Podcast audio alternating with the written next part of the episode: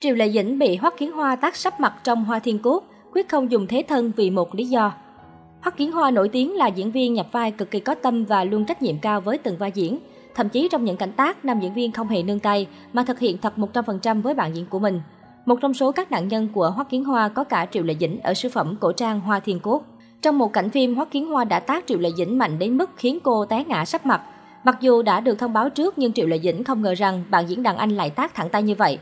Kết quả cô nàng bị mất thăng bằng và vấp ngã, một điều không có trong kịch bản nhưng khiến tình huống phim thật hơn rất nhiều. Đồng thời sự vô tâm của nam chính Bạch Tử Họa cũng được đẩy lên đỉnh điểm.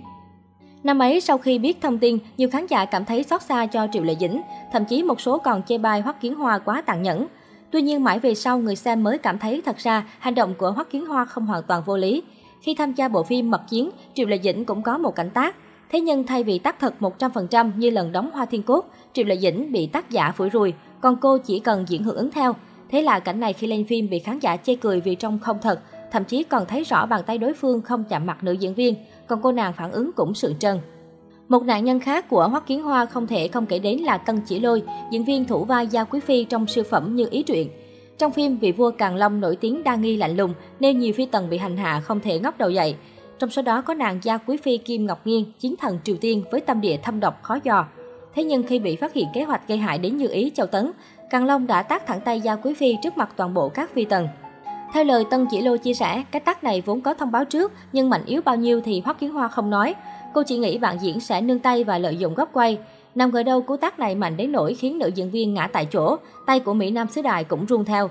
Thậm chí cô nàng còn bị choáng đến mức suýt ngất xỉu, ngay cả phụ kiện trên đầu cũng rơi rớt hỗn loạn. Tuy nhiên Tân Chỉ Lôi không giận Hoắc Kiến Hoa, ngược lại còn không phục độ nhập vai và sự chuyên nghiệp của đàn anh.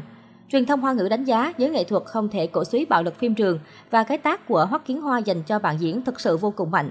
Thế nhưng nhìn thước phim thành công của Triệu Lệ Dĩnh và Tân Chỉ Lôi, nhiều người cảm thấy có lẽ đóng cảnh tác thật 100% cũng không phải quá tệ. Không ít diễn viên sẵn sàng thỏa thuận bàn bạc với nhau trước để đóng cảnh tác thật, mang đến trải nghiệm phim ảnh chân thực nhất. Nhìn chung đó là quyết định liều lĩnh nhưng đáng khen, thể hiện sự hết mình vì vai diễn. Mới đây trên trang cá nhân của mình, Triệu Lệ Dĩnh khiến người hâm mộ xứ Trung vô cùng bất ngờ khi chia sẻ một lúc 6 tấm hình. Hóa ra người đẹp đã có buổi tụ tập cùng hai diễn viên Quang Trí Bân và Đinh Tử Tuấn. Đây là lần đầu tiên Triệu Lệ Dĩnh đăng ảnh đi chơi cùng bạn bè và cũng là lần khoe đầu tiên ảnh chụp với người khác giới trên mạng xã hội hậu ly hôn.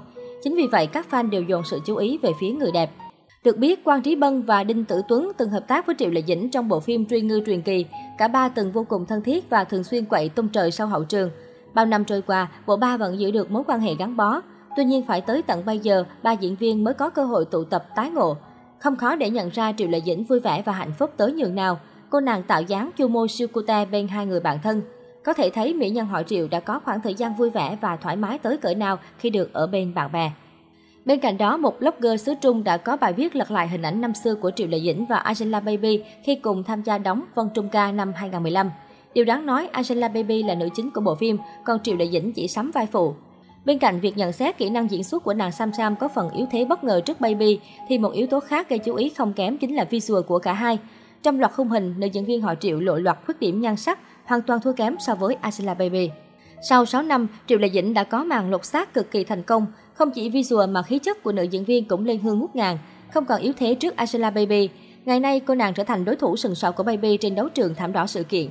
Hơn nữa về phương diện diễn xuất, Triệu Lệ Dĩnh cũng được đánh giá cao hơn hẳn Angela Baby.